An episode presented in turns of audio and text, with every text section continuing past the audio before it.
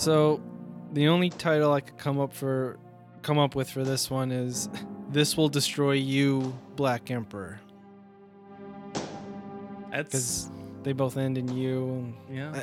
I, I didn't really know what else to do. You could say the the the the the the, the, the, the epic return of the Five Huffle podcast with a post rock special with a cherry on top. Are you the cherry? No, I'm I'm just A the John cup. Miller cherry? Yeah. you're the cup that I'm holds cup. everything together? I guess so. No, you're the cup. I don't know. I'm the special. oh, you also that sounds like the cherry. Unless there's like a secret special ingredient There might in be it a that secret no one else cherry on knows about. top. We don't, we don't know. Actually, no. Well, hmm. How about What if there's a cherry hidden in the middle of the ice cream and that's what you are? yeah, on that. Like there's the normal cherry on top, but then everyone's surprised because there's a secret cherry hidden in the middle of the ice cream. No. It has your face on it. Okay. No. Maybe. No. This, I like your your initial uh, episode title better. Okay, I won't. I won't put that whole dialogue we just No. as the title. You no. You put that whole dialogue in as a title. Oh, No, I, I get it. You saying that you liked my original idea was part of the dialogue as the title. That's the cherry. That. I think that kind of wraps this up. Then I think we got it. Yep. So thank you for listening to Shuffle. Uh, you I- can, I think we definitely nailed the post-rock genre. yep. We had a big peak in the middle there, and then it's a nice downward spiral at the end. Slow burn. Slow burn. All right. Welcome, everybody. I know it's been a while. Welcome back to Shuffle. Let's see if we can blow the dust off this podcast. Uh, this is episode 23.5, the post rock special, with our favorite guest, John Charles Miller. How are you today, John Charles Miller? Am I really your favorite guest? Yeah, fuck Dominic. And Okay. Chance was okay. I suppose I've been on I've been on the most out of all your other special one time. What do you call them? Like special. Oh, you're the you're the temporary co-host. temporary co-host. Yes, and Dominic is the honorary special guest. Uh, the perpetual, Perpetual special guest. Okay. We haven't said that in a while though. Yeah, it's you, Yeah. Chance, Max, and Dominic so far. hmm Fuck chance. This is this is John's third time Yeah. in the huff. Third time in the huff, and I've been. This is my first special episode though. That is Usually- true. Usually every 11 episodes after my first appearance, so I should be Yeah. I should be on for episode 31. You should be. Because Well, and I should mention, so this is our second installment of our dive into a subgenre of sorts. The first one being the vaporwave special. This special was recommended to us by John I did. since he's a post-rockman. I do love the post rocks and the rocks of posts. Yeah. Why do they call it post rock? Uh, we'll get into that. Okay. I, t- I took a couple notes on that. All right, good. I'm glad you did some work here. Yeah, I did a little bit of research. So, John, uh, what, I guess just kind of a brief, what, do you have like, I guess, I don't know where I'm going with this. Do you have kind of like a little spiel, like, how'd you get into post rock? What do you like about post rock? What does post rock mean to you? Not that I have to go super in depth, but just kind of your general take on the, on the genre. I think um, my first memory of the post rock genre, I do believe you introduced it, uh, the genre to me as a whole. I think we must have been at your house. Um, but like one of my memories was like I think you were driving me home back in like like way back in high school. Like it was like like six in the morning. We just like stayed up all night, and you just played this like this like the song. And, like I was just like like ne- next to you in the car, and I was just like looking out the window, and I was just like the song. I don't can't remember what it was. I think it was a Explosions in the Sky song. It might have been. But I was like, I was just watching the like the countryside where the the roads go by, and like the sun was rising, and I'm like, I'm just dead tired because I can't remember what the fuck we were doing that night. But uh, I think we were just up all night long. Um, but like I just like listened to the music, and I was like at peace, and I was like, I like this kind of music here. I think being totally like brain dead and tired is probably like the best way to first take it in because like you kind of just like give your whole self up to the genre and it just like takes you away. Yeah, you kind of just like lay back. It's kind of like floating in a pool. Like if you think like post rock songs is like a big pool, like in like like like you just like just let yourself be washed away by the noises and the the details of the craft. So Yeah, if you fight it, you'll drown in it, but if you just give yourself to it, it'll just float you down into sonic bliss. yeah, you don't have to like analyze anything. You just enjoy the music. So Definitely. My history with post rock, I guess I'd like to start this off by I'd like to dedicate this podcast to Zach Rorda, or as John would like to call him. Papa Row Row. There you go. uh, since he was kind of my drug dealer into this genre, um, I definitely kind of dabbled into it. I I got into Sigur Rós pretty Yeah. deep in high school, but then I remember it was my freshman year of college, and I was watching the movie 28 Days Later, the zombie movie by uh, what's his fucking face? Boyle, Danny Boyle. Danny Boyle. and then there's there's a part near the opening of the movie where the main character wakes up disoriented in a hospital and he has no idea that the zombie apocalypse has just happened and he's kind of frantically wandering around London just looking at all the devastation. And the whole time there's this song that plays and it starts off kind of slow and it has some guitar and some strings. And over the course of like 10 minutes it just builds and builds and builds and gets like super crazy intense. I was like, oh, this thing's what what the hell is this? This is awesome. and then I downloaded the 20 Days Later soundtrack, and that song was not on it. So then I looked it up, and I was like, what is this song?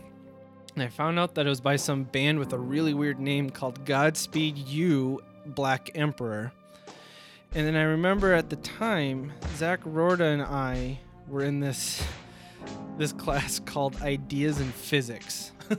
now, this was a class everyone had to take like a physics sciencey class for our liberal arts credits.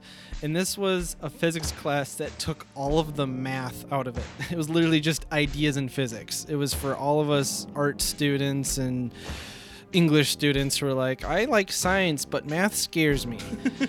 So it's all So- word-based problems. It's yeah, it's pretty much just kind of like all hypotheticals, and it's literally just the ideas of gravity and whatnot. It, it was it was a really enjoyable class actually, but it was physics light. And Zach and I were taking it together, and I remember we were in class, and I turned to him, and I said, Zach, because at Zach I knew had good taste in music, and we talked about music a lot. I'm like, Zach, have you ever heard of this band called like Godspeed You Black Emperor or something? And Zach just got this smile on his face. He's like, "Have I got some shit to show you, Jared?"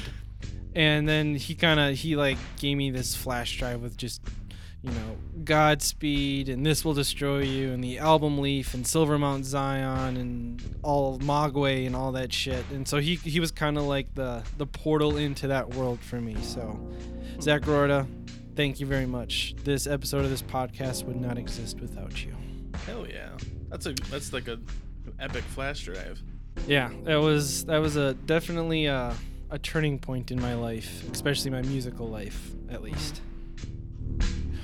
All right, so I guess before we get into this, two things. One, everyone, please make sure that you listen to the playlist that we will be discussing in today's episode. It's You an can find hour a link to a Spotify and YouTube playlist for it in the description. And yes, I apologize. It is an hour long. We'll wait. But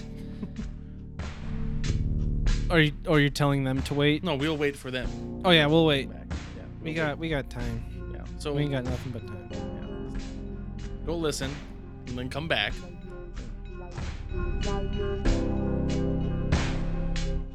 Mm. Has it been an hour yet? I don't know. Let's give him like. checking the clock. I'm just watching my watch here. Alright. Playing Okay. good video games lately? Oh yeah, I just played. Going back All to right. music. Yeah. So, I apologize for being an hour, but as you'll learn, it kind of comes with the genre.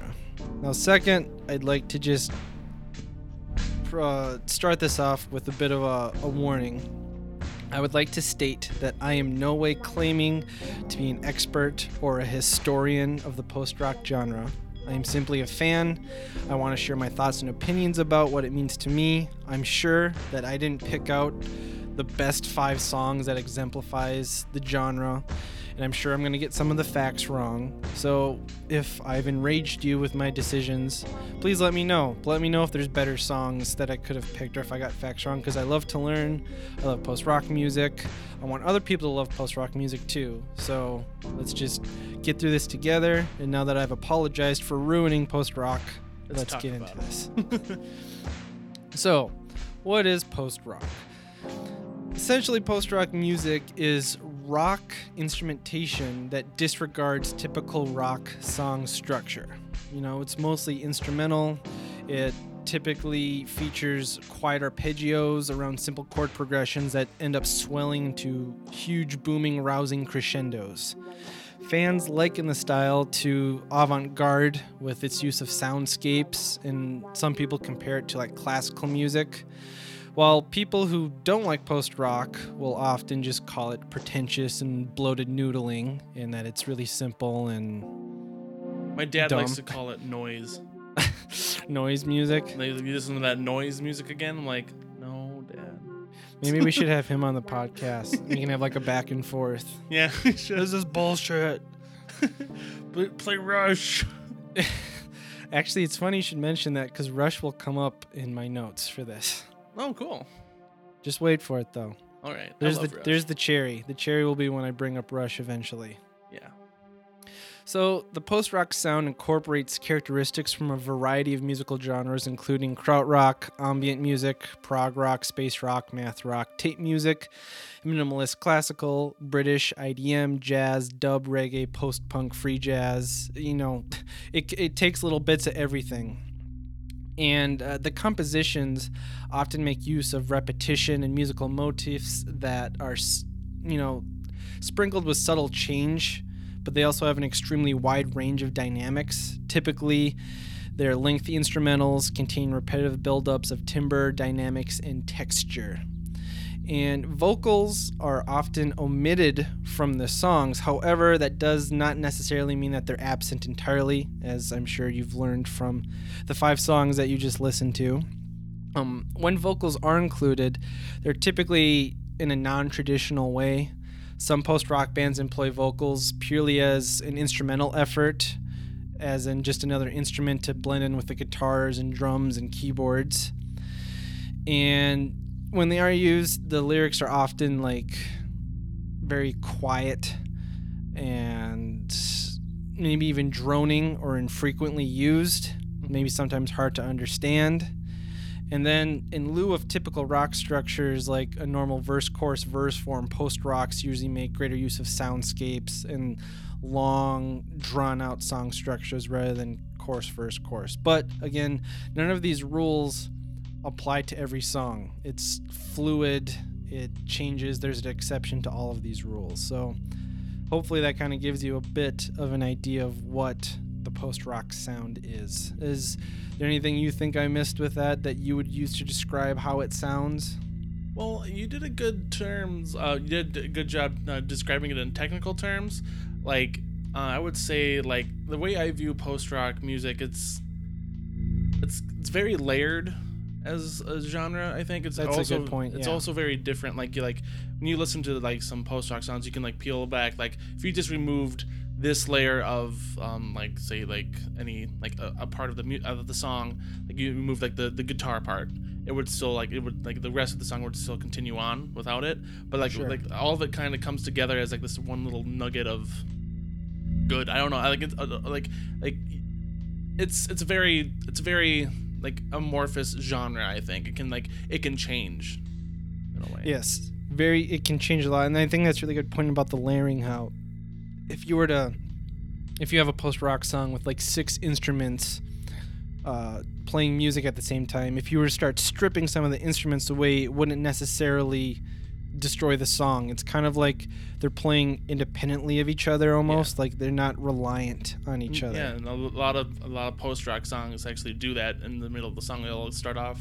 like with one instrument, and they'll gradually build up, like in the bell curve, like you you coined so the, the post rock bell ca- Yeah, the the post rock bell, bell curve. They'll create this big crescendo at the right in the middle somewhere. Then they'll start dropping off to like dropping off, or like for most songs, it'll drop off at the end. So Sure. Mm-hmm. No, that yeah, that's those are all very good points. So I guess to kind of address what you asked before, like why is it called post rock? It's essentially people using rock instruments and rock ideas in ways that aren't rock. So it's like Yeah. post rock. It's beyond rock. It's above. It's not like meta rock, but it's post. It's past. It's Yeah. past the central idea of what rock is. Yeah. So I figured we could go into a little bit of history of the genre, and then we can dive into our songs. Um, the term post rock is believed to have been coined by the music critic Simon Reynolds in his review of the band Bark Psychosis's album, which is called Hex, which was published in Mojo magazine in 1994. Reynolds explains upon the idea later in a 1994 issue of The Wire, and he used the term to describe music that uses rock instrumentation for non rock purposes, using guitars as facilitators of timbre and texture rather than riffs and power chords. Post rock appears to have taken heavy influence from bands such as like the Velvet Underground, uh, David Bowie's 1977 album Low, Yeah. the British group Public Image Limited, uh, some other bands such as like the Flowers of Romance and This Heat. So those bands kind of started to play around this idea of deconstructing rock while still trying to live in the rock realm. They were really kind of experimenting with what rock can be and pushing it to the limits. So those bands kind of gave birth to what is considered to be the first wave of post rock, which kind of emerged in the early 90s with some proto post rock bands such as Slint, who's featured on this playlist. Uh, another big proto first wave post rock band is also Talk Talk. And despite the fact that Slint and Talk Talk have very different sounds, Talk Talk emerges more from like kind of the art rock and new wave realm of things, whereas Slint is more of like a post hardcore punk band. They both had a driving influence on the way that post rock progressed through the 1990s. Um, the term post rock was originally used to describe mostly English bands. Other first wave post rock bands such as Stereolab, Laika, Disco Inferno, Moonshake, Seefeel, Bark Psychosis, and Pram. But by 1994, there was a distinct American post rock movement, which began with bands such as Cul de Sac, Tortoise, Labradford, Bowery Electric, Swans, and Stars of the Lid. In fact, the second Tortoise album, which is called Millions Now Living Will Never Die, made the band a post rock icon and inspired many bands to record music inspired by what is coined the Tortoise sound. And I highly debated putting a Tortoise song on this sound on our playlist, but I ended up going with Slint. So sorry for all the Tortoise fans out there if you're listening. They're slowly moving away. At the at the speed of Tortoise. Speed of tortoise, Yes. which is slightly faster than post rock. Yes, but it's still it's pretty damn slow. By the l- mid to late 90s, a second wave of post rock began to emerge, especially in the Chicago and Montreal areas. Montreal being one of the most eminent post rock locales of the second wave, being home to bands such as Godspeed You Black Emperor, Silver Mount Zion, Fly Pan Am, and the very famous post rock music label Constellation Records. Um, these groups from Montreal are generally characterized by an aesthetic rooted in uh, musique concrète, chamber music, and free jazz. So they definitely have more of like a classical analog feel to them that I feel like their contemporaries, such as like uh, Mogwai, Sigur Rós, Set Fire to Flames, Do Say Make Think, were some other prominent second wave bands that were emerging around the same time. I guess Set Fire to Flames I should have put in with the Montreal because they're actually from Montreal. So strike that. um, and then by the early 2000s, the term post rock kind of began to fall out of favor. It became increasingly controversial as more critics were kind of outwardly condemned the use of it. And some bands whom the term was most frequently assigned to, such as Cul-de-sac, Tortoise, and Mogwai, were actually rejecting the label. As you'll find out, pretty much all five of the bands that we will be talking about today at some point have made statements about how they don't want to be called post rock. Which, if you listen to shuffle, we've learned that pretty much every band does not want to be called the genre that they're most associated with. Yeah. Don't label them, man. Don't label me, man. yeah. What are we doing? Um, I have a question. Um, Yes. Like so, uh, I know like like like back in like the mid two thousands, uh, shoegaze, is that like like shoegaze music? Yeah. Like, is that kind of like an out like a like a, like a spring off of post rock in a way, like or a different twist to it? Um, Because like I know, I know like bands like M83 is like or is it more like a shoegaze kind of band kind of thing? Yeah, I was so like shoegaze rose to prominence. I would say in the early to mid '90s, with bands such as My Bloody Valentine, Sonic Youth, stuff like that. And then I think they were kind of at the same like shoegaze and post rock. I think were kind of rising to prominence at the same time. And then I think bands such as M83 took influence from both of those and kind of started this new sound of shoegaze. I would say that's my opinion, though. Yeah, I already, I only know like the like I don't know why I'm talking about shoegaze, but like I know like they called it shoegaze because like, when they were doing their like on like their uh, performances, they would just be looking down at their shoes. Exactly. So like, no, I too like nervous. I don't. I think you're very much safe to kind of compare the two. They they definitely have a lot of similarities, lots of distortion, long drawn out instrumentals, bands who just kind of stare down at their shoes and don't interact with the audience, and Yeah. probably crazy light shows and projections being played upon them, and they're just kind of in darkness. There's definitely uh, many connections bringing those two together. Okay. So, you are correct in thinking so. I would say not. I have no. I'm not the sayer of right and wrong. I agree with you. is what I'll say. Alrighty. Um, so despite this kind of backlash to post rock, uh, it's still maintained and kept going strong, and a third wave of the genre came to be. Bands such as 65 Days of Static, This Will Destroy You, Mono, God is an Astronaut, The Album Leaf, Explosions in the Sky. They're still out there, they're still recording music, they're still going strong. Not that some of those second wave bands aren't either, but there's definitely been a shift in the, the sonic nature of what post rock is. Yeah. And then even just to like I would say in these past few years, an even wider experimentation and blending of other genres into post rock has kind of began to form.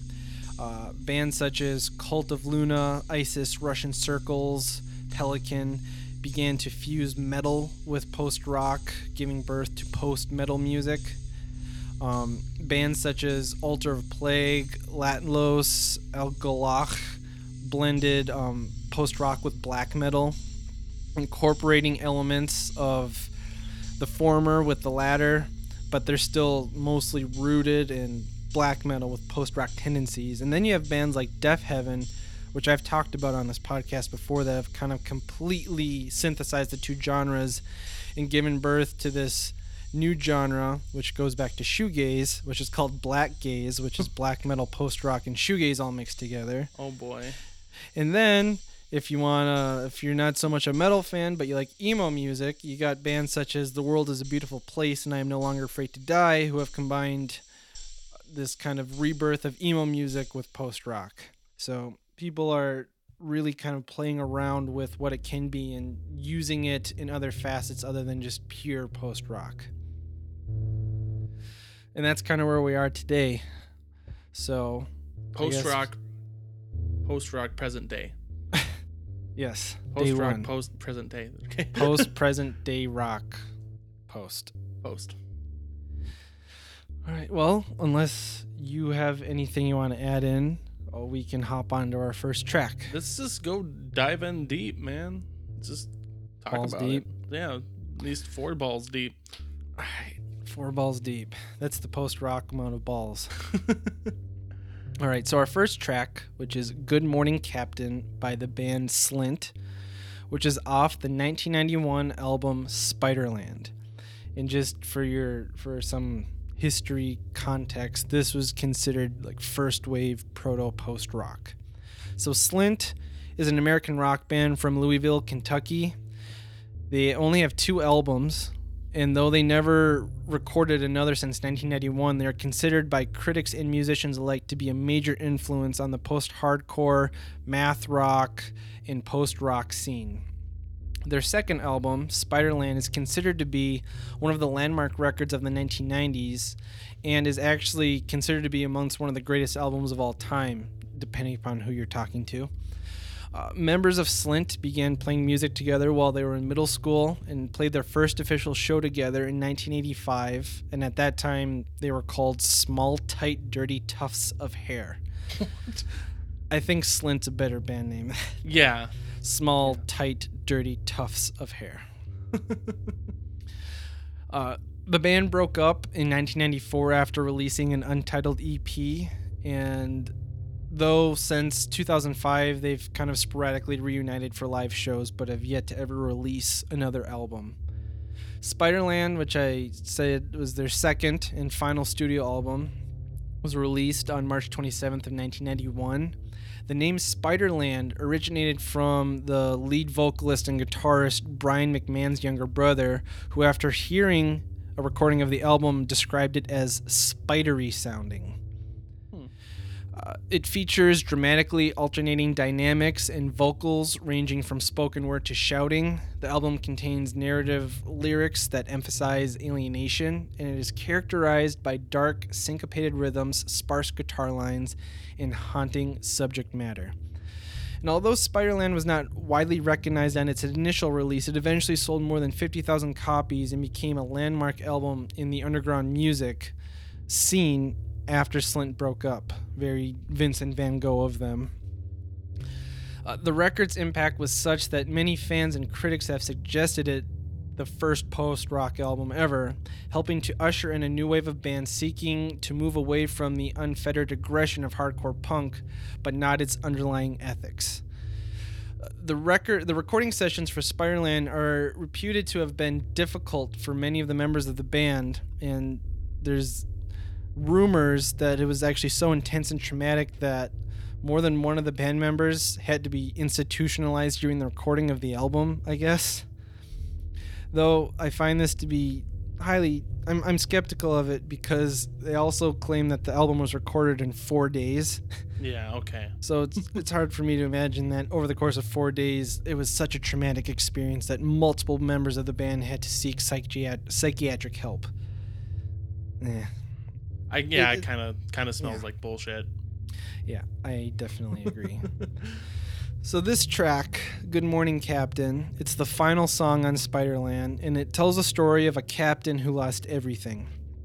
It's based off a poem by Samuel Samuel Taylor Coleridge, and it's actually the longest poem he ever wrote. It's called "The Rime of the Ancient Mariner." Uh, Samuel, can't even say his name. Samuel Taylor Coleridge was an English poet, literary critic, and philosopher who was one of the founders of the Romantic movement in England and was a member of the Lake Poets. And the the rime of the ancient mariner was written in 19 or se- sorry 1797 and relates to the experiences of a sailor who has returned from a long sea voyage. The mariner stops a man who is on his way to a wedding ceremony begins to narrate the story of his travels. And the wedding's guest reaction turns from bemusement to impatience to fear to fascination as the story progresses. So that was allegedly the inspiration for this track. And allegedly, this was the song that caused the lead singer, Brian, to check himself into a mental hospital. The ending of the song, where he's yelling, was supposedly so traumatic for him that he actually vomited after the performance and was dripping with sweat. Allegedly. Hmm. So, John, what did you think of this track? Well, I'd never heard of Slint before this. Um, like, like, well, I was one when this album came out, so I wasn't Yeah. really listening to anything. I kind of find it fascinating that post rock kind of grew up with you and me, like, like, like, like we aged together. Like, like this Yeah. started in like 1991, you said, where this this Mhm. album came out, and then here we are in 2016, um, and it's what it is. Uh, it's kind of matured into like this thing, but um.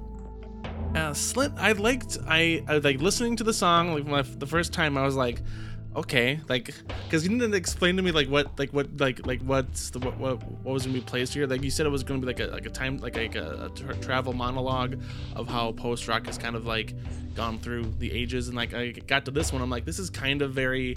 This is very like I could tell it was very early, early post rock or like very like very punk influenced Yes. in a way. I like Yes. the like the like the end of it was very very hardcore. Like when he's just like screaming, "I miss you, I miss you." Um, yeah, it's. I, I was I, I I did enjoy the song, uh, but like it's. I, I can like you can tell it's very very early kind of post rock kind of genre or very it can be very borderline punk in my opinion. Yeah, they definitely have more of a foot in like the post-hardcore realm of things Yeah. than like you can see little snippets of post-rock in there, but it's definitely very much so rooted in like post-hardcore Yeah. realm of things. yeah like like uh, like with the with the vocals especially um they, like it kind of like like you can kind of tell it's like without the vocals like i don't think this song would work No, like definitely not. like with other post-rock songs that feature vocals it's not very like you could like rip those away and the song would still work in my opinion um, but uh, like with this you kind of re- really rely on the vocals. It's, it tells the story of the, the captain and it just gets darker and darker as the song goes on. And it gets harder and harder. Um, but yeah it's i on a whole like i i thought the song was, was a very good stepping point for the playlist. Like i think you did a good job like like saying this is kind of where post rock kind of got its roots or like kind of took its first steps like out of like the the music sea onto the land Sure. Yeah. Well, thank you very much. yeah I did a great job. you did don't don't don't be so hard on yourself man I don't know, I'm just worried. I Who's just want to do it justice. you, you, you'll do fine Reddit's gonna have a field day with this. no, I uh I dig this song. The the main kind of groove throughout the whole thing is this really weird mixture of like catchy and jarring at the same time. The Yeah. like the bass like the dun it dun it. Like it has a jam vibe to it, but there's something very off and kind of uneasy about it. I can't quite put Yeah. my finger on it. it has like a little bit of a bite to it like like Yeah. like it's kind of like like if you like if you like just like if you showed me the song without giving me any like context with it i would not like i wouldn't say it would be a post rock song i would say it's i would i would probably put it somewhere else if you but if you didn't tell me it was like like this is kind of the start of post rock i'm like oh okay i can kind of see this now but yeah, you definitely have to be told to like listen for post rock. I don't think it would jump out at you otherwise. yeah yeah the first time i listened to it i was like okay this is kind of different but i can go with it Hmm. yeah Yeah.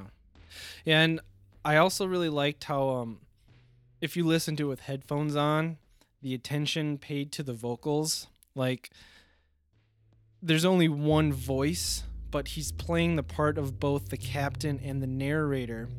And anytime the captain is speaking, the audio is isolated into either the left or right audio channel. But then when it's the narrator, it's in stereo. So it kind of adds a bit of character to the two. Like he doesn't change his voice by any means, but anytime the captain speaking, it's only either in the left ear or the right ear. And I thought that was a nice little subtle touch. But yeah, I, I guess I did. I have to listen to that uh, on with headphones because I just listened to it in my car speaker or uh, my computer speakers. So Yeah, I I, I would have missed it too unless I'd listened to it with headphones on. So it was very subtle.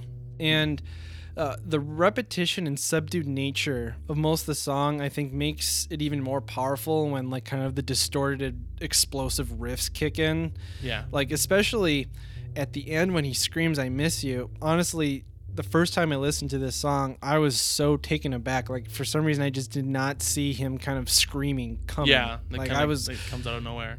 because he like he's like he's like barely mumbling throughout most of the song. Yeah. like, you have to like strain to hear what he's saying. Yeah, And I don't know the. I have to say, like him yelling "I miss you" at the end might be one of like the most like satisfying cathartic releases I've ever heard in a song. The build up to it was just so it just paid off for me, and I, I don't know. I would kind of say it's like akin to kind of like nu metal and emo music where there's this Yeah. like really gradual build up, but it felt so real and not forced. Wherein nu metal and emo music, I think it's kind of forced at times because it's like they're following a pattern where this felt very organic. Mm-hmm. So, and then lyrically, I'm not 100% sure what the song is about. Like, obviously, it's about the sea captain who went through some sort of traumatic experience and he's very tortured by it. So, this is what I can gather. I, I read the lyrics through a couple times while listening to it. So, there's a sea captain. He made a bad call that caused his ship and crew to be destroyed at sea by some storm. He's the sole survivor. And then that's kind of a that's the part I'm 100% sure of. Because then the story goes on to describe about how he's standing at the front door of some house and he's knocking on it and asking someone to let him in. And then it seems to say, like, maybe a day passes and he, like, falls asleep standing there. Because then he, it's like a new day and there's like a window right by the front door. And supposedly there's this child that's staring out the window at him in like kind of horror like he doesn't recognize this person. And then when the guy start the captain starts talking the child has like this spark of recognition in its eye. But then rather than opening the door and letting the sea captain in he slowly closes the the shades of the window and leaves him. And then then the captain gets very frantic. So here's my theory um, so this captain does this horrible thing. I think that him trying to be let into the house is simply a metaphor. He's trying to forget and forgive himself for the guilt that he feels. And so the house to him is this place of peace of mind. And the child is supposed to represent his like innocence of humanity. And the child looks out the window and I'm horrified because he's like, "Ooh, who's this person I don't recognize?" When he hears the voice, the innocence is like, "Oh shit, that's me." And rather than forgiving him and letting him in, his innocence leaves him. And then that's when he starts to unwind and he starts screaming about how like, "I want to turn myself into the police and I miss you. I miss this place of safety." And then it's just very very dark and tragic. And the, him screaming, "I miss you." Just adds to kind of the mania that he's feeling. That's kind of what I took away from it, at least. Definitely, I can like the like I can totally see that um, being it. I had never really, I didn't really do like a like what this song meant kind of thing. So I just, um, I I, I agree. well, no, I I might just be reading way too much into it too. It might just simply be like they might have meant you just literally take it like this I saw some theories online about how it's like a guy returning home. And I could his see son that. doesn't recognize him from being hardened at sea and just Yeah. thinks he's this stranger and I don't know. Maybe I, I kind of like. I think I might like yours better than like because like when I was listening to it, I'm like okay, he's back at his house and he wants to like when he's yelling, "I miss you, I miss you," and like he wants to come back home, but he obviously can't. So Yeah. And maybe if I had read the poem that this is based off of, it might allude more to what the meaning is, but that's just my takeaway. I don't know. The story, I think it's well told. The music is highly emotional. And while it's not the most post rock sounding song I've ever heard, I can definitely hear snippets of it in there. hmm Any other thoughts on this track or well, it was a very uh, well put together song. The ending was like horrifying in a way, like it horrified me in a way. Um, but in a good way, like the way, like like like post rock in a way, they, in my opinion, tell like like post rock has the best way to tell a story in a way. Like it can be either a silent story, like as like in, in a music video, or like with the lyrics and like the song itself. But it's like it's very, it's, I don't know, I like, I just liked it. No, definitely. I think post rock's intention is to make you feel what they are feeling. Like that's Yeah. their goal. They want you they want to affect you. They don't want you to just hear a song. They want you to walk away with some meaning or an emotion that you didn't have before you started the song. Yeah, definitely. I agree. All right, let's move on to our second track, Mogwai Fear Satan by Mogwai, off of the 1997 album Mogwai Young Team. Now, this would be kind of in the heart of second wave post rock music. hmm Mogwai are a Scottish post rock band who formed in 1995 in Glasgow, Scotland. The band typically composes lengthy guitar based instrumental pieces that feature dynamic contrast, melodic bass guitar lines, and heavy use of distortion and effects. The name, as you might have guessed it, comes from the 1984 comedy horror film Gremlins, uh, referring to the small creatures featured in the movie. Yep. Um, guitarist Stuart Braithwaite comments that, quote, it has no significant meaning and we always intended on getting a better one, but like a lot of things, we never got around to it. Hold on, hold on. One second. Mogwai is a great band name, and if they ever change that name, I would be very, very sad. Well, I don't think they're gonna since they've Well, been they they running won't with it change it strong for 20 years. Yeah. No, I, think it's I think it's a great name too because it's like it's just obscure enough where for a couple people like if you look it up you can easily find it out but then there's you know most people probably don't think about oh Mogwai that's the name of the creatures from Gremlins and then there's a few Yeah. people out there like well I fucking know where that came from. yeah. so Mogwai in Cantonese literally means evil spirit or devil. So there is more of a reference to it than just the movie's Yeah. Gremlins, but they've admitted, yeah, we got it from the movie Gremlins. Uh, the band is highly influenced by bands such as Fugazi, MC5, My Bloody Valentine, Sonic Youth, Pixies The Cure, and of course post rock pioneer Slint. Douglas Wolk of Spin Magazine said this of the band, quote, their compositions have gotten increasingly drawn out and austere over time. Sometimes barely more than a single arpeggiated chord or two evolve for more than 10 minutes, whispering brutal in a way that recalls Slint more than any other band. So they are they're highly inspired by Slint. Um, band member Barry Burns has stated in an interview that he and the rest of the band do not like to categorize themselves as post rock because he believes it overanalyzes everything. I think I don't know if that means that that'll force listeners to overanalyze their music or if just post rock music in general is over analytical, but that's what they say. Um, they're also famously known for their soundtrack work. They have scored many documentaries and films. Some of the more famous ones, such as like Darren Aronofsky's movie The Fountain.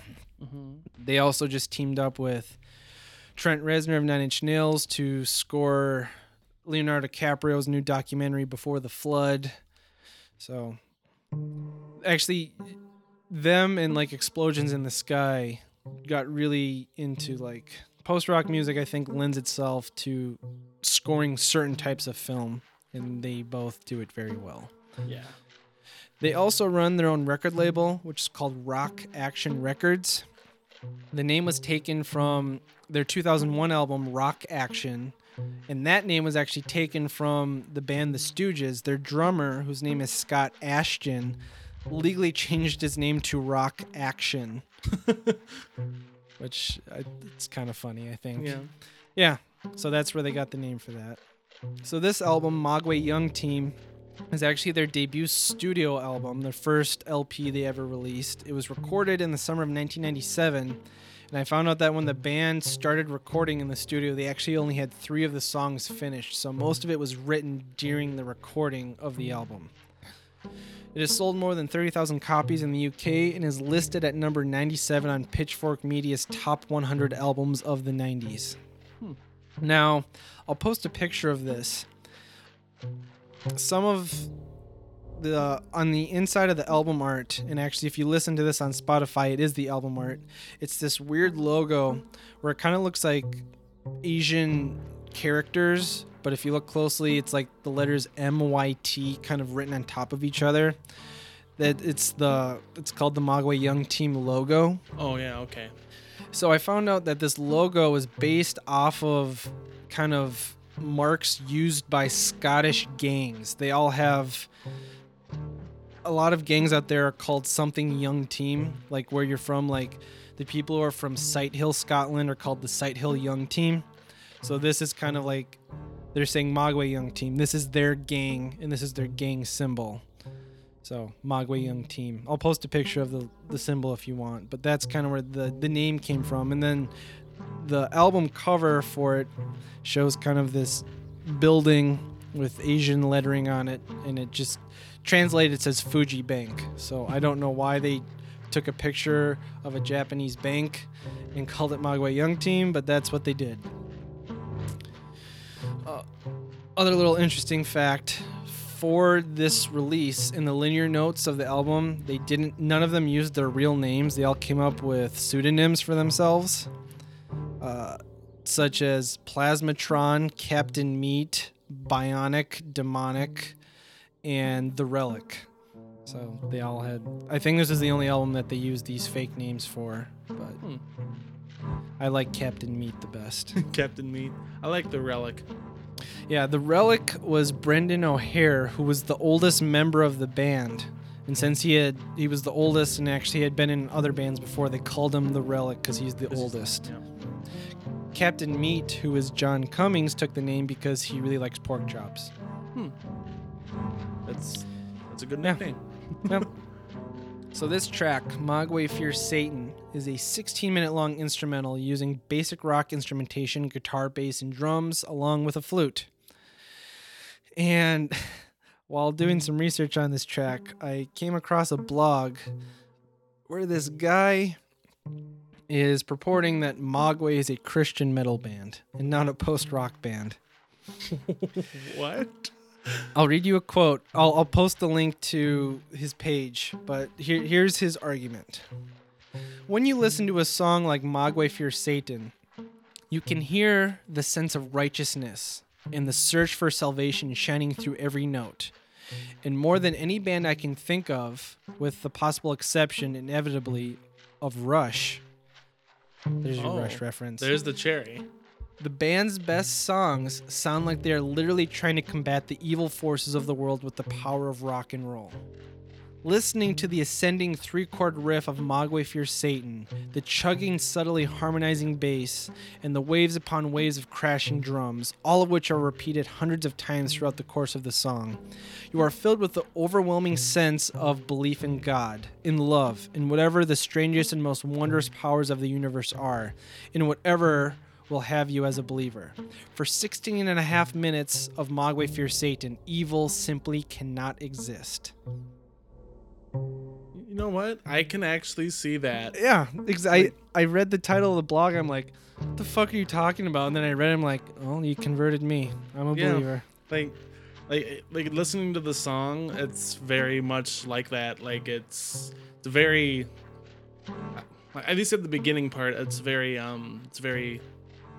I would say very temperamentally strong or like, like positive. Yeah, uplifting. Uplifting, yeah. Yeah. Know. So yeah, what else did you think about this track? That's kind of that's the end of my notes on it. So Well, uh, so with Mogwai, I have like a big like love for Mogwai. Like it's one of the few bands I've seen with you live. Um, It's probably the loudest fucking band I've ever seen live. I can probably hear for a good like two to three days after that, after that concert. I have seen many concerts, and I will go on record stating it is the loudest concert I have ever been to. Yeah, The show ended with just 30 minutes of static noise. They like Yep. slammed their guitars and just walked off stage and just Just feedback upon feedback upon feedback. It was so fucking loud. yeah. Zach was also- was there too. Yeah, Rorter was there. I think Nick Henry was there as well.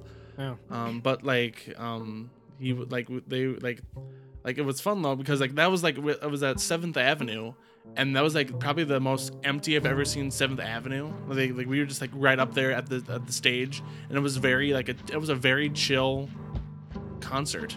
And it was like you would think with Mogwai, you like there'd be some some like mosh pits, but it was like everyone was just standing there and just enjoying the song, Yep. the, and like we the got music. To, and we got to see Batcat twice because they messed up. Yeah, one and a half times. Yeah, So- one and a half Batcats. it was pretty awesome.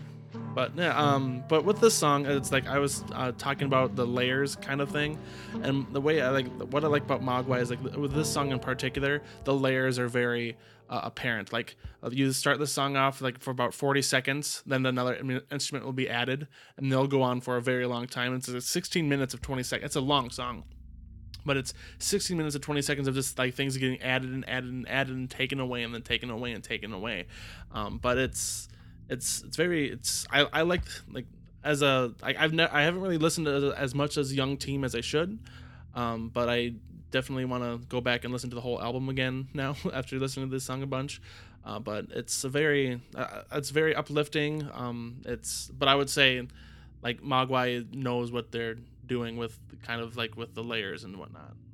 Yeah, this is excellent use of layering, I would Mhm. say. And I also I got to hand it to Mogwai. It's rather impressive how they can create something so powerful and emotional and jovial and intense with such simple music. It's mm-hmm. literally just three chords repeated over and over again. Yeah. It's even the the flute, which I think is a really nice addition, mimics the same three chords that the guitars and bass are playing. It's just dun na na dun na na like Yeah. that's that's the whole song, and then just the drummer is just having like a fucking spaz Nightmare. attack on the Yeah. drums the whole time. Yeah, it starts off with the drums and it gets more and more and more. So Yeah. I, I mean, I just I'm not sure how many people could actually pull off a 16 minute long song with a couple of guitars, a bass, a drum, and a fucking flute, and have it still be listenable, let Yeah. alone good. yeah. Now, I will say something that might be maybe unpopular here. I think the song might be a tad bit too long. Could be. From about the the nine minute mark to the 16 minute mark, I think the song drags on a bit. It's right after the explosion happens, and you know you're coming down, and I think it just goes on a little too long. And I think Mogwai knows this since when they perform this live, they usually do a 10 minute rendition of this song rather Yeah. than the 16 minute rendition. I'll I'll post a video of them playing it live. Now, I like it. Like when it for me, when it comes to post rock, the longer the better. But I think for people who aren't committed to the genre, this might be a little off putting to them. yeah. But I love it. Yeah, it's a, it's it's what I I love the song. Um, it's probably. Uh, it's like with this song and another song. Oh, there's two other songs on the list that I really enjoy, um, but uh, this one is definitely up there with what like with uh, with at least in this playlist, and also one of my favorite Mogwai songs. Um, but I can see like it does get too long in the tooth a little bit. Like I do, t- I can totally see that. But like again, like with with the genre of post rock, the songs are going to be most likely going to be very long Yes. or kind of short. It kind of depends. So, mo- but Yeah. most of the time it's very long.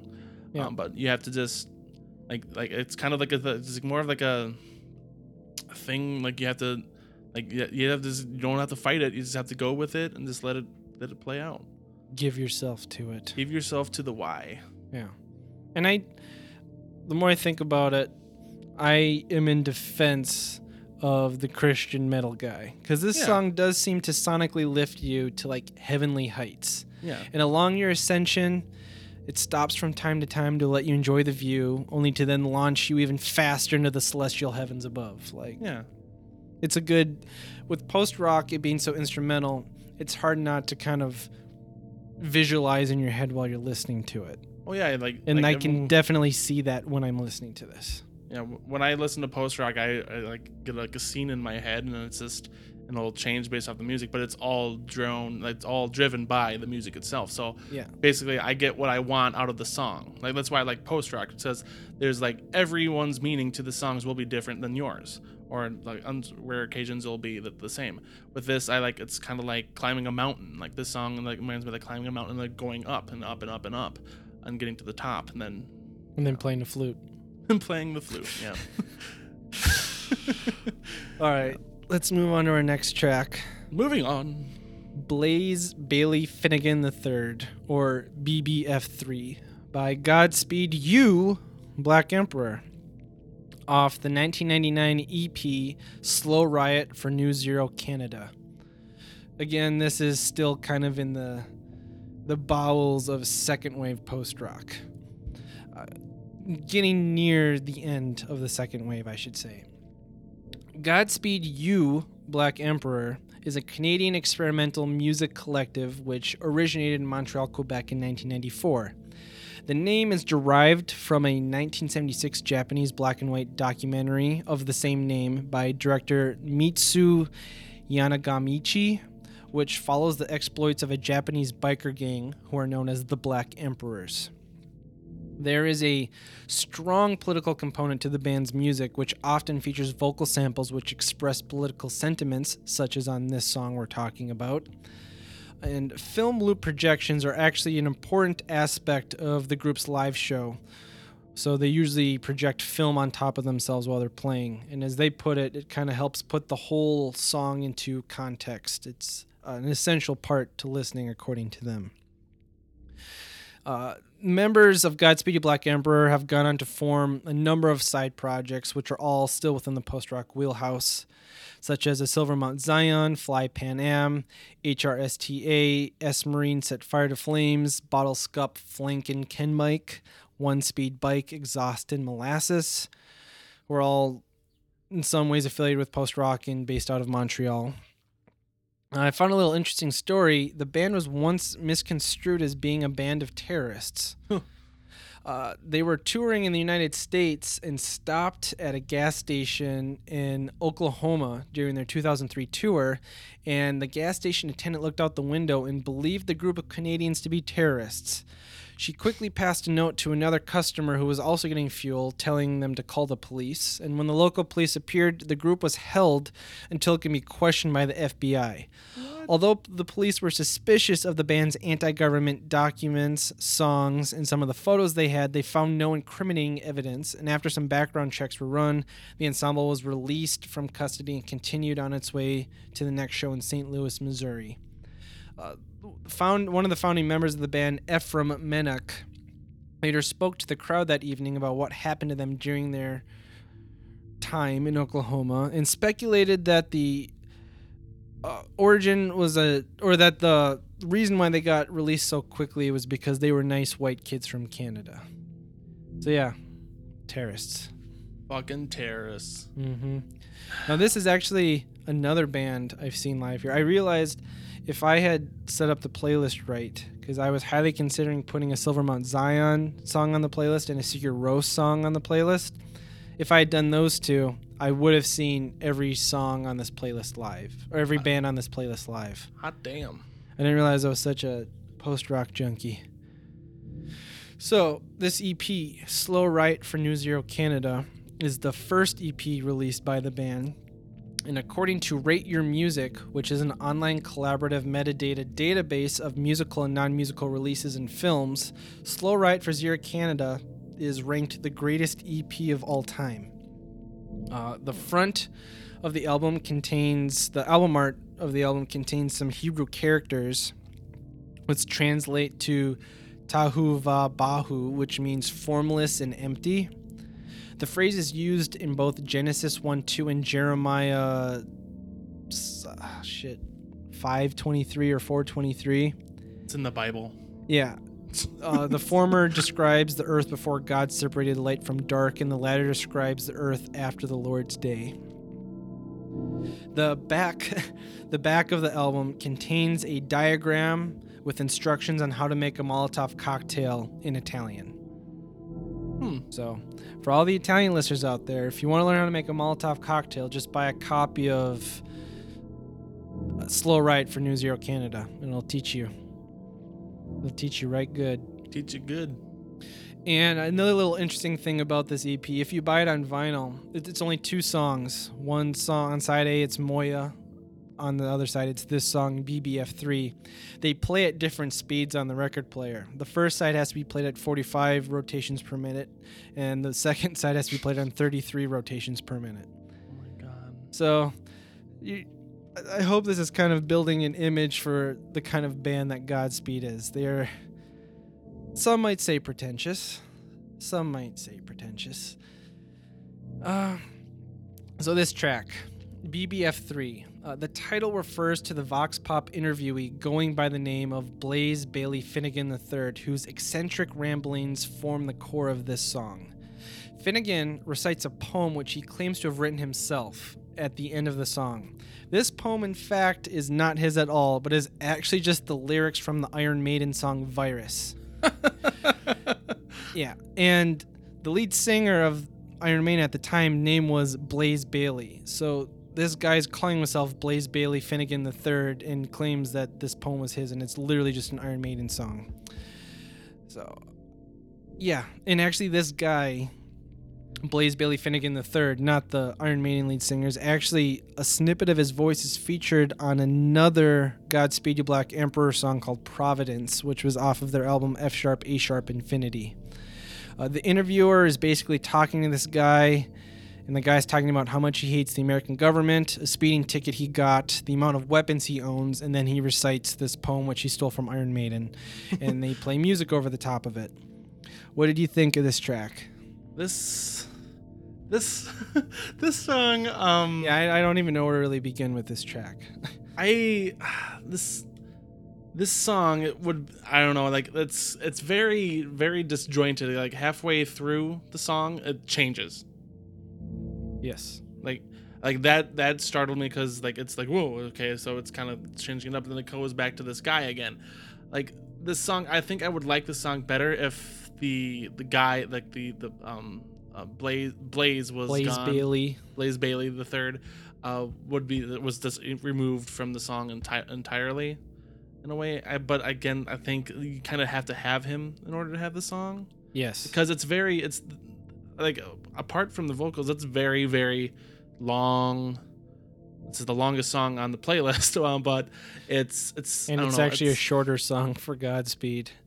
yeah it's i don't know it's based on what you like told me though about about the band i can see them like doing this but it's i i'm gonna say it's out of the I have not really listened to godspeed you black emperor that often that, or that much only when i'm like probably like hanging out with you really uh but like really it's not it's this song i don't know i must have listened to it after work for the first time and i was just like okay this guy needs to shut up. So this this guy like i can understand him but it was like he was just like he was just he rubbed me the wrong way and i was like whatever dude just tell your story. And i can respect the song but i don't like it. Yeah, I I think um, of these five bands, Godspeed is probably like the most controversial in that you'll have people who are huge fans and people are like, God, those pretentious assholes. Like they're very divisive. I would say they divide a room, very Just- much so. just based on that song i'm in the pretentious asshole camp um Yeah, but and that's fair because I think they bring that upon themselves. yeah like if i listen to more godspeed uh, which i plan to um because i kind of want to listen to more and more post rock now um, but like like this based on this song that I've listened to, I had to listen to it about like six times. I'm like, fuck it. It's- but I will yeah, say this track usually they do like like to include include field recordings and vocal samples, but they're usually not this indulgent with it. It's usually more of like a little brief thing. Like it's it's not common for the entire song to be focused around one sort of dialogue. That's unusual for this band. And they're usually m- way more just straight up instrumental. I would highly recommend starting with Lift Your uh, Skinny Fist Like Antennas into Heaven. That's kind of their the pinnacle of their that's everyone's favorite album by them. I didn't include a song off of that just because I felt like it was a little too obvious, so I wanted to do something a little more obscure. Um, I don't really know how they did it, but I think Godspeed made an incredibly emotional and touching song about the ramblings of a paranoid, crazy guy. well, yeah, Uh, they somehow crafted music around his words and gave it an intense meaning that I don't think was actually there. I think he's just full of shit. Like you said, that he needs to shut up. yeah. But the music in tandem with him talking, I don't know. It, I guess it makes you feel a little bit more. And I think it could be for the good or bad of the song. Like if you're kind of digging it, it'll lift you to liking it more. But if you're not digging it, it's just gonna make you like hate it more because it's trying to find meaning in this, like these crazy words this guy's saying. Yeah. So I can definitely see like how that someone could take that away from it.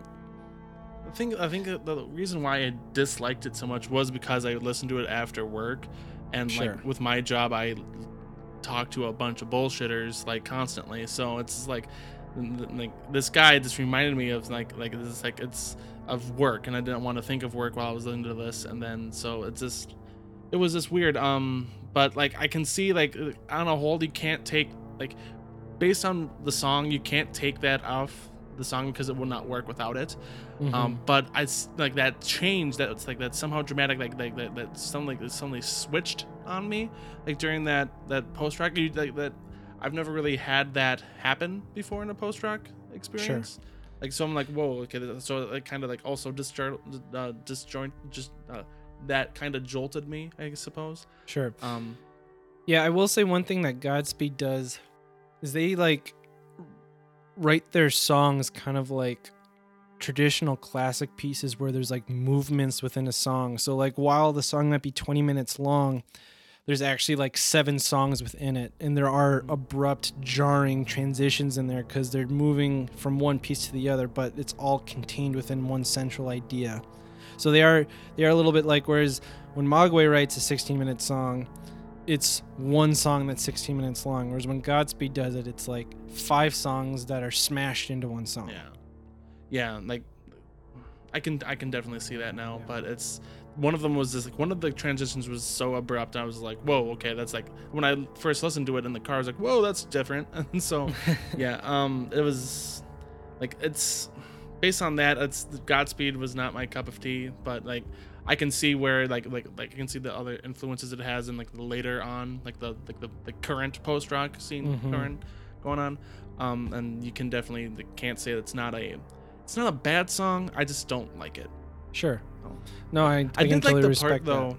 I did like the part where they co- they come back to the guy and he's like, "Yeah, I have like a bunch of AK-47s and stuff all locked up." And like, Yeah, okay, I really like that part too because like that's like when that like kind of fleeting piano music comes in and it sounds Yeah. kind of like really sad almost while he's talking about all the shotguns and assault rifles he owns. It's kind Yeah. of really disturbing in a way. Yeah, and sad. I don't know. The one thing I gotta hand to Godspeed is, I guess I'm biased because I really like Godspeed, and I but I can totally understand how they're not for everyone. But I think no matter what, you have to respect how well crafted their songs are. Like, it might not sound the best to you, but you can tell the amount of time and care they put into every little sound in it, like all the highs and lows and the fleeting piano and when to bring in crescendos.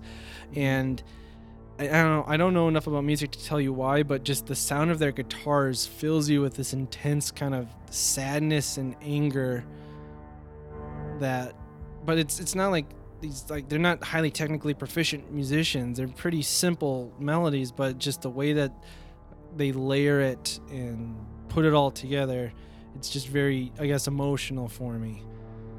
And one thing I also really liked is at the very end of the song, kind of like after the big last explosion, there's this small piece where it's all just stringed instruments and it reprises the melody that was featured earlier in the song, but it's just strings and it almost feels like it's like lamenting something. I'm not sure what it's lamenting, but there's kind of this great sense of loss that I felt from the music. Mm-hmm. I don't know. I like I said, they can come off as a bit much. They they're, they are kind of indulgent and maybe a little too rich for some people, but I I dig them and I think it's easy in post rock for people to go for cheap thrills, you know, playing emotional quiet music and then Yeah. slapping the listener with a big boom at the end. and I guess I feel like with Godspeed, at least everything feels earned in a way. Like you felt like you've been on a journey, even if it was a journey you hated. I suppose. So, but you know, the shit the guy's saying is a load of bullshit. and Yeah, the thing I will say about him is it doesn't feel fake. He comes off as very genuine, like I believe he honestly believes all that. Yeah. I believe he actually thinks he wrote that poem. I believe he honestly thinks America is as horrible as it is. And I think the earnestness that he projects matches the earnestness that Godspeed puts off. So, like, they both might be extremely pompous and pretentious, but they both truly believe that they're being themselves at the end of the day. yeah, definitely. Like, also another like thing I just thought of. Like, I think I don't like this song as much because I can't really just like put my own spin on it. Like I can't really, I can't really like like, like zone it out because like, like like this like out of like the other four song out, out, out- out of all the five songs of the of the playlist, this song ha- probably has the most lyrics. Maybe not so much as the uh, "Hello, My Captain" or the Slint song or Good Yeah. Morning Captain. Uh, but this this this sort of like, like with the, at least with Good Morning Captain, it was like a, a poem. This is just like like uh, I don't know. It's just like this guy It's the talking. ramblings of a crazy guy. ramblings of a crazy guy, and you have to like you have to uh, they have to acknowledge it's there, but like it's kind of hard for me like to tune it out. I guess it's that's that's me being weird. No, because with the Slint song, the lyrics were intentionally placed there to go along with the music. Where this, they're kind of juxtaposed, and you either need to accept them being brought to you together, or you need to reject it. And you know, Mhm. like it's, it's divisive. You're gonna go down one path or the other, and I think they know that. That's kind of their shtick. Yeah. So, yeah. I guess unless you got anything else, we can move on to our next track. I got nothing else to say. All right, let's move on to So Long Lonesome by Explosions in the Sky off the 2007 album All of a Sudden I Miss Everyone. And I placed Explosions on this playlist to kind of represent the transition from the second wave into the third wave. They got their start kind of at the back end of the second wave leg and have kind of ruled and dominated the third wave of post rock. Um, Explosions in the Sky is an American post rock band from Austin, Texas. The quartet originally played under the name Breaker Morant, but then changed their name to Explosions in the Sky in 1999.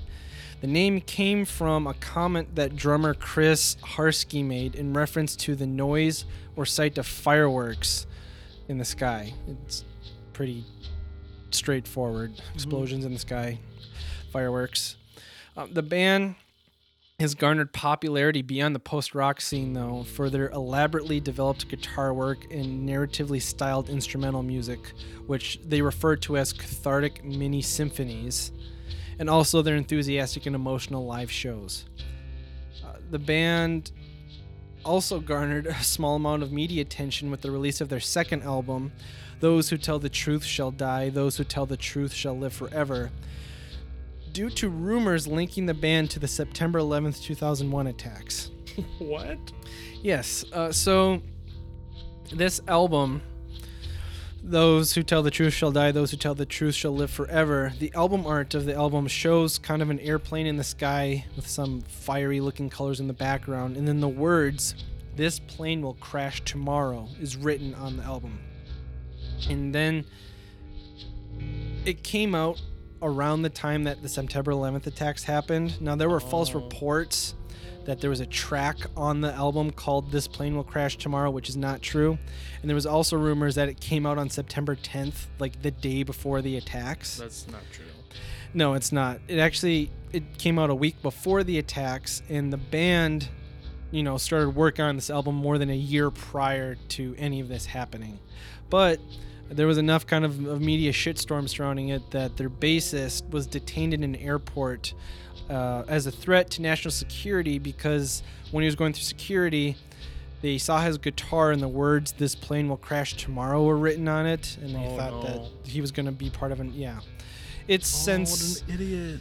yeah, that, that kind of was a dumb idea on his part. Right Yeah. after, yeah. But it's, I, I don't think people truly believe they're terrorists anymore. But it's funny how we have two post rock bands that have been linked to terrorist attacks now. Well, I guess it's, you just look, you make post rock and you just want to fuck shit up slowly, Really slow, but it'll be in a big explosion in the middle, In and the everything sky. will settle down. and the ash will settle. yes. So let's talk about this album, All of a Sudden I Miss Everyone, which is their fifth studio album.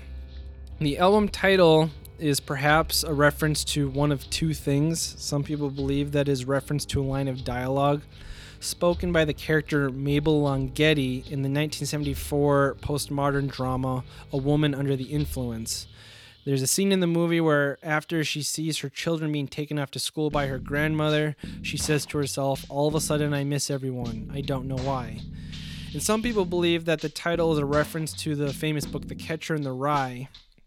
In the last chapter, the the narrator says to himself, "All I know it is I sort of miss everyone I told about," which doesn't grammatically make sense at all, and I have no idea what that's supposed to mean. I've uh, never read The Catcher in the Rye, but yeah, they've never come out and stated what it's is a reference to, so this is just fan speculation. Uh, the album debuted on the Billboard 200 at number 27, selling 11,000 copies in its first week. And the final song on the album, which is the one we're going to be talking about, So Long Lonesome, was actually remixed by another post rock musician named Illuvium, who, in an Illuvium song, previously appeared on another shuffle track. So, connections. Connections within Yeah. connections. Yep, and this is another band that I've seen live, actually. Both Explosions in the Sky and Godspeed opened up for Nine Inch Nails during their 2013 Tension Tour. Well, and then you thus brought up Nine Inch Nails. The episode's done. Yep, Episode's done. We, we, Ugh. completed it. Finally Yep. got to it. we have to stop once I can bring up. Well, I actually brought up Trent Reznor during the Mogwai section. I suppose. Oh fuck! I didn't catch that. Yeah, we should have ended this a long time ago. I'm sorry, listeners. Should, you could have been so- free a long time Yeah. ago. Those poor, poor people just listening to us blather on. but they're probably still listening to the music, so Yeah, that's Yeah. true. They're probably just hitting like the last song right now. probably. So, John, what did you think of So Long Lonesome? I really loved this song. Um, this song reminded me a lot of my like other favorite post rock um, artists, like um, the Album Leaf. Um, uh, what's like other like well album leaf Sigur Rós like I like kind of like labeled this like at least this song in particular. I've I haven't I haven't really listened to Explosions in the Sky before this but I kind of like labeled this song as like a kind of like a naturey post rock kind of thing. Like like how I view like album leaf and Sigur Rós is like I get like feelings of nature or like some, like like I like listening to this song on rainy days or gloomy days or like, Sure. like those bands in gloomy days. This would probably be a fit. I could also see this song being like on my on like a sleepy playlist like a time for sleep Yeah, I don't know. It's very. It's like out, out of the, all the other ones, this is probably the most calm, and it's the most serene kind of uh, post rock you could probably get off the playlist itself. yeah. It's funny you should mention Sigur Rós and the Album Leaf because those were the other two bands I was considering to put in this spot on this playlist. Like those were the three bands I was going between to kind of. I, I put this track on here for two reasons. One, obviously, Explosions in the Sky is a force to be reckoned with in the post rock world. It would be insane not to include them. And two, I wanted to show that you know you don't have to have exploding crescendos to make a post rock song, and you definitely don't need to take up 20 minutes to accomplish that goal. Yeah, this And- is definitely the shortest song on the playlist. Yeah. And three, I will not. I will admit that I don't want to take credit for this. Maddie suggested I put this track on here, and she kind of pushed me to do it. And the more I thought about it, I was like, she's right. So I don't want to take credit for it. Maddie's job, idea Maddie. was to put this. So yes. Maddie Good is the job, best. She should be the, become the new host. Yeah. What am I doing here? I'm a fucking clown. No, I, I, I, should I just hand the reins over? Yeah, just go back. Just create a podcast where you talk about ICP and Shkreli and Kanye. You got that covered. Just Yeah, have that's Maddie do the, the music. Yeah. She can talk about the serious stuff, and I can Yeah. talk about all the jackass stuff. just kidding. Um, but no, I believe I believe this song exemplifies everything post rock can be without having to beat you over the head with Yeah. the cliche of the bell curve as we've been talking about. Yeah. And like the Mogwai song we picked is loud, but Mogwai can also be very nice and calm and soothing, just like this too. So it's the band's.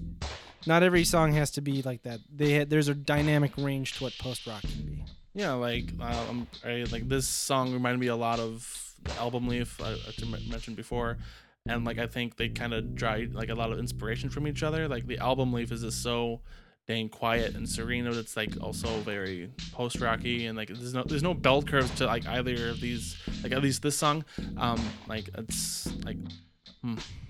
I don't know. It's kind of uh, this song kind of exemplifies that uh, there's no need for like post rock can be quiet. It doesn't have to be drowning. It can be very it can be very beautiful.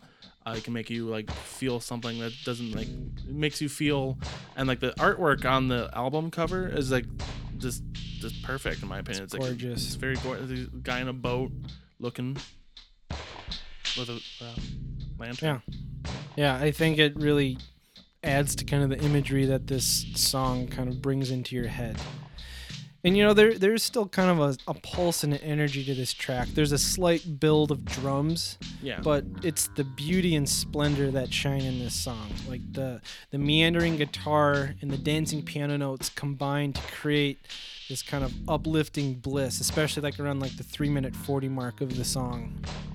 And uh, you know, I think post rock artists, similar to kind of great classical composers, can show you how they can like reach into the abstract and throw a handful of feels right in your face, right in your goddamn face. yeah. Like you are along for a ride on the feels train with this song. Like I don't care what emotion you had going into this song, you're gonna feel what we want you to feel when you listen to this. For three Yeah. minutes and forty seconds, You're a bitch. you're a bitch. exactly. and you know, it's it is there's a loudness to it, but it's also very quiet. And there's a bigness to it, but it's also very small and it's very empowering, but it also like gives you that stargazing, insignificant in the universe feeling Yeah. at the same time. And I think Explosion does a really good job of kind of marking the shift between the second wave of post rock into the third. This is around the time when the genre stopped being so experimental and began to refine itself into something more pure. Mm-hmm. You know, Mogwai and Godspeed and bands like that were, I think, really experimenting and pushing the boundaries of what post rock is. And Explosion kind of marks this transition where they're like, deconstructing it down into its most essential pieces and you just get like these like little perfectly put together pieces of post rock Mm-hmm.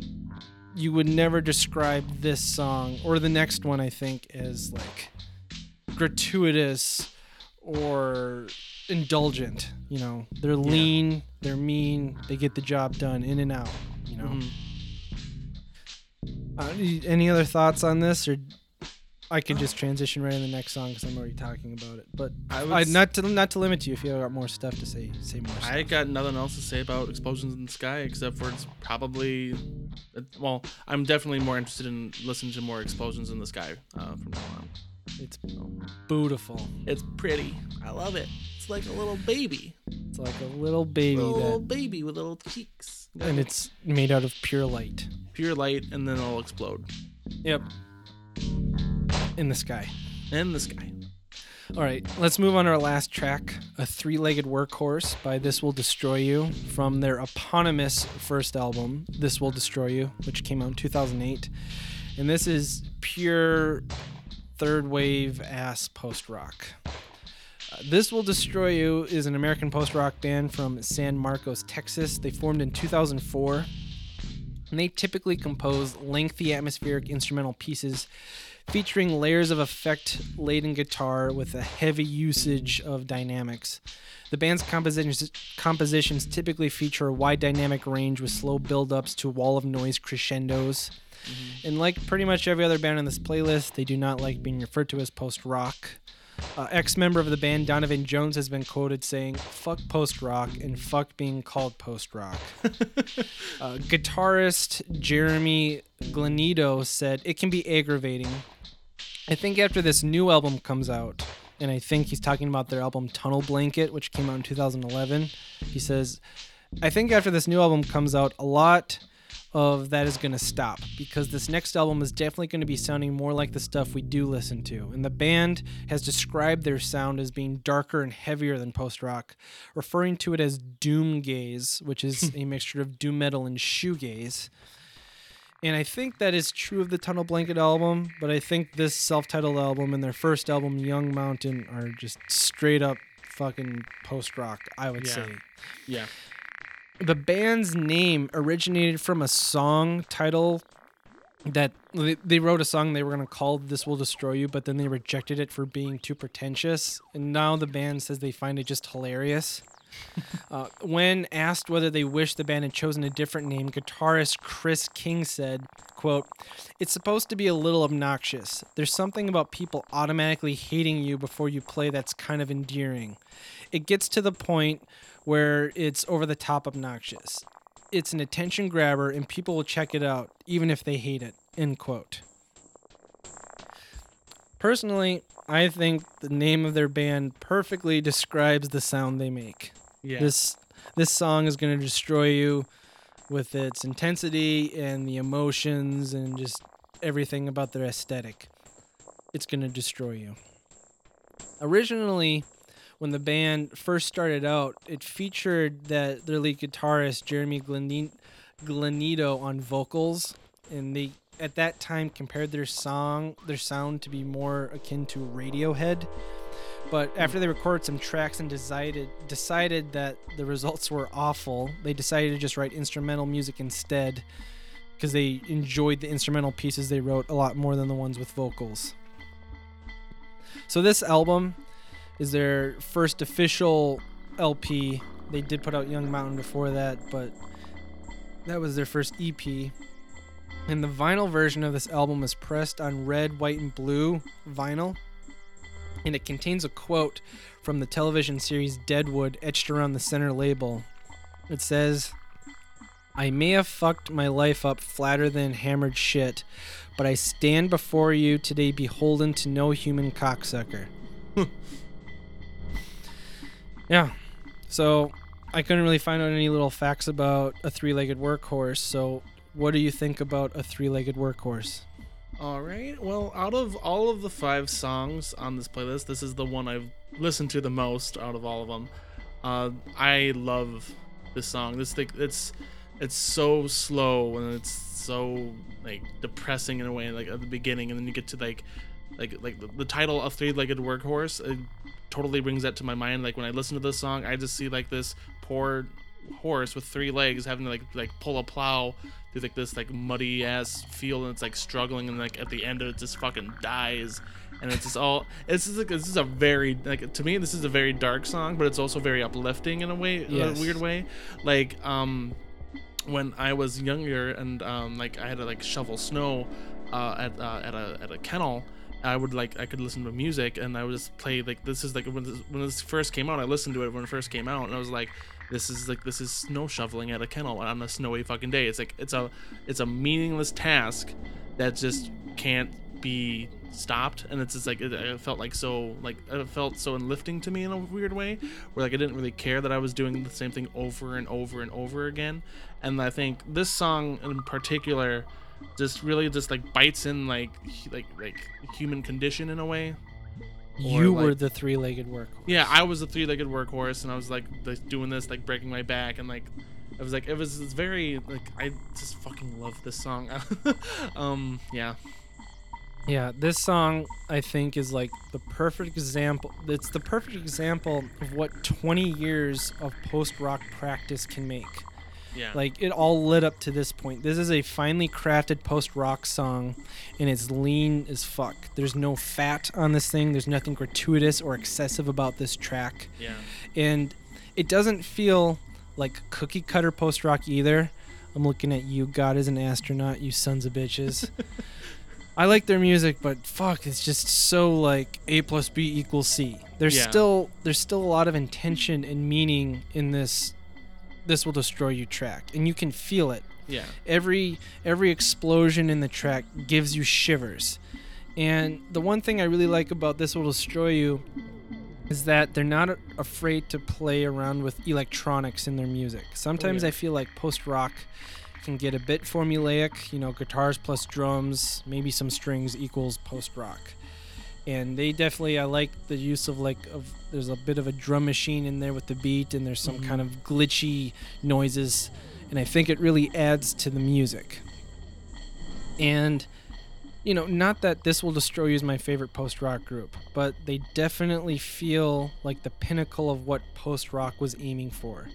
Yeah. I kind of I thought like um if you go back to philosophy, Plato spoke about his realm of ideas. If he was right and there was a realm of ideas, I think when This Will Destroy You came along, they finally pulled the entire idea of post rock out of the ether after yanking on it for 20 years. yeah You know, yeah like it's not my favorite, but I definitely would say like if you're trying to get someone into post rock who's never listened to it before, this would be a great song to start them off with. I think. Mhm. Like this, like the this the emotional power of this song always like always get it's get it gets me every fucking time I listen to that goddamn song. So it's It destroys you. it destroys you. Like this song literally destroys me every time I listen to it. But like like uh, other works that they have done, like uh, like this song is probably like like the, probably the one I listen to the most. But I also really like the the, the Mighty Rio Grande, um also like also on Yeah, the same great track. But like like like this will destroy you. Like really puts in my mind at least just like the like with this song like the futility of being in a way it's like everything is going to continue on without you and you'll just I, I don't know why i'm going so dark with this but this song no, just it's makes it, me it like, is really there's there's definitely an existential experience I believe Yeah. you you get when you listen to it. Yeah it's i don't know it makes you feel small but it also makes you feel very like in a strange way very strong in a way like like when that when when the crescendo when the when the, when the bell curve hits the hits the hits the, The peak. climax. when the climax you that you start getting like you're like okay let's do this but then like the way i view the song is like at the bell curve at the climax this is when the horse dies and everything just falls apart behind it. It's like i don't know i'm just very i'm just i'm just very dark with the song all of a No, sudden I think that yeah, because it's like, in the end, the horse led this horrible life and it dies. yeah But you have to admire that it kept going while it still did. yeah like you know, so it is it is kind of a bleak, nihilistic song, but there is like this little bit of like, you did good, horse. You, did, did good. good. like the horse did its job and like even though it had three legs like it fucking still worked i don't know it's it's it's strangely just depressing yet very uplifting to me i don't know why but like that's just my It's thought. I'm just- I'm just, I'm just repeating myself over and over again so I agree. So, what's your favorite of the five? uh, If you had, if you no, not if you have to. If have I'm to forcing pick? you to pick, what is your favorite of the five? You son of a bitch. i would say my favorite of the five has to be the one that's the most refined and the one that i relate most to post rock would be a three-legged workhorse. So Hell long yeah. lonesome is a very second like a very close second um but like like i just love like the album leaf like it reminds me a lot of the album leaf and Sigur Rós but like a three-legged workhorse just kicks you right in the dick and you have to keep going. The dick kicker. dick kicker. Well, or the boo punch speed I would say this wouldn't be an episode of Shuffle featuring Jared and John if I didn't pick the one you hated the most as my favorite. so always happens I'm gonna have to go with Godspeed. You know, I'm I'm a bit pretentious. I like really over the top, hit you in the face shit like that. And I also should say like you've been listening to the three legged workhorse forever. Like I've been listening to that BBF3 song for like like I've heard that song so many fucking times. So it's like ingrained into my head.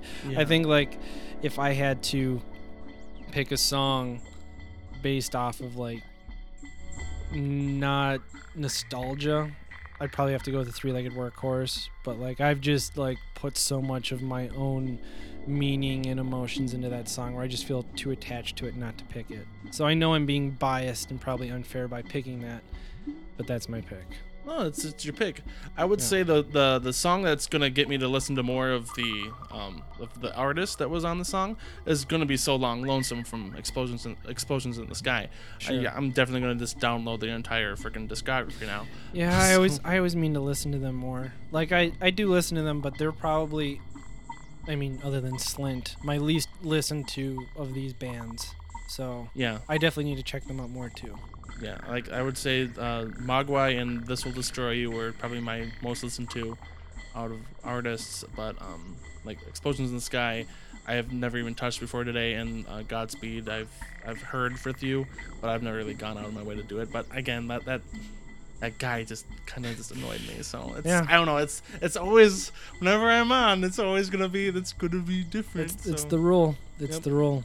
Yeah. So yeah, if people are interested in checking out more post rock, you know, check out any of the bands that we've spoken about. I'll also, I don't know if anyone's ever seen them. Like a while ago, I posted one for the band Swans where people on slash mu on 4chan and on reddit will make Oh, these kind of flow charts as to like how to get into this music.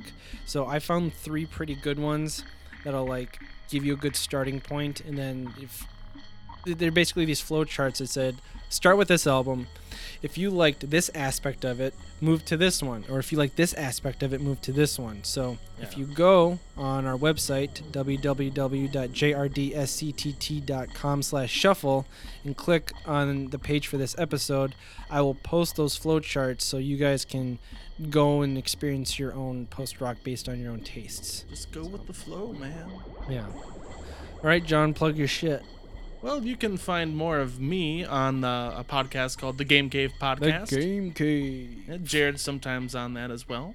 Uh, we talk about video games and video game related news and all their stuff. It gets kind of wacky. Uh, we have a robot that like that likes to play League of Legends and uh, loves dragons, uh, but he doesn't come up that much anymore. Uh, but you can find that on Facebook at facebook.com forward slash the Game Cave Podcast, on Twitter with the handle at TGC underscore podcast. Uh, you can find me on Twitter at, at Miwa, M I W W A H. You can also find us on Tumblr at Tumblr, uh, www.tumblr.com. No, no, www.thegamecavepodcast.tumblr.com. I hate Tumblr. What do I still have? I should get a. I, should, I need to just make a website. It takes make a while, but it is pretty. F- I, I like it. It's Yeah, it nice makes- having look- a website. makes plugs a lot easier. Uh, but you can also find us uh, uh, find it on SoundCloud uh, at the Game Cave Podcast on, on SoundCloud. Just look it up. It's Yeah, there. And I will, if you check out the description for this episode, I will post links to all of that shit on there, All so you guys can just click on it. yeah. Now, you, as well as on that awesome website I was just telling you about, can find Shuffle on Facebook at facebook.com slash shuffle, on Tumblr, shufflepodcast.tumblr.com. You can find us on Twitter at Shuffle Podcast. If you want to send us an email, shufflecastpod at gmail.com. Also, if you like buying stuff off Amazon, and you go to my website for this podcast, at the top there'll be a little Amazon link. You can click on it, and then you just do your shopping as normal. And then in everything you buy, Amazon will give us a little kickback for helping support them. Doesn't affect your prices at all. You just do shopping as normal, but just make sure you go through the portal at jaredscott.com slash shuffle. Yeah. So uh, that'll wrap up our first episode in forever, and it was a great one. And thanks for being on here, John. You're the best. No problem. I'm always here. Always. Yeah. Just waiting for that call. Like, hey, you want to be on shuffle? Like, sure. I'm here. Let's let's let's argue about music a little bit. But this Let's one we didn't it. really we didn't really argue. We can. We can go back and edit in us fighting a bit, We could. just to spice things up. We could like I could totally bring, bring up the election or something like that and just get Yeah, Get let's really just make salty this. in here. Let's just make it about that. We just we say it's the post rock episode, and then it's just us like screaming at each other about politics the whole time. the DNC fucked everything up. Anyway, Rent is too damn high. rent is too damn. I miss that meme He's still out there somewhere. somewhere. No, he's kind of been replaced by Vermin Supreme. Yeah, so. Vermin Supreme's kind of taken up that mantle. The memes, yeah, the, the dank political maymays. The meme party. Maymay. The meme anyway. party. All right, thank you everybody for listening. I swear that we'll start putting out episodes more frequently again, and I hope everyone has a good week. Bye. Bye bye.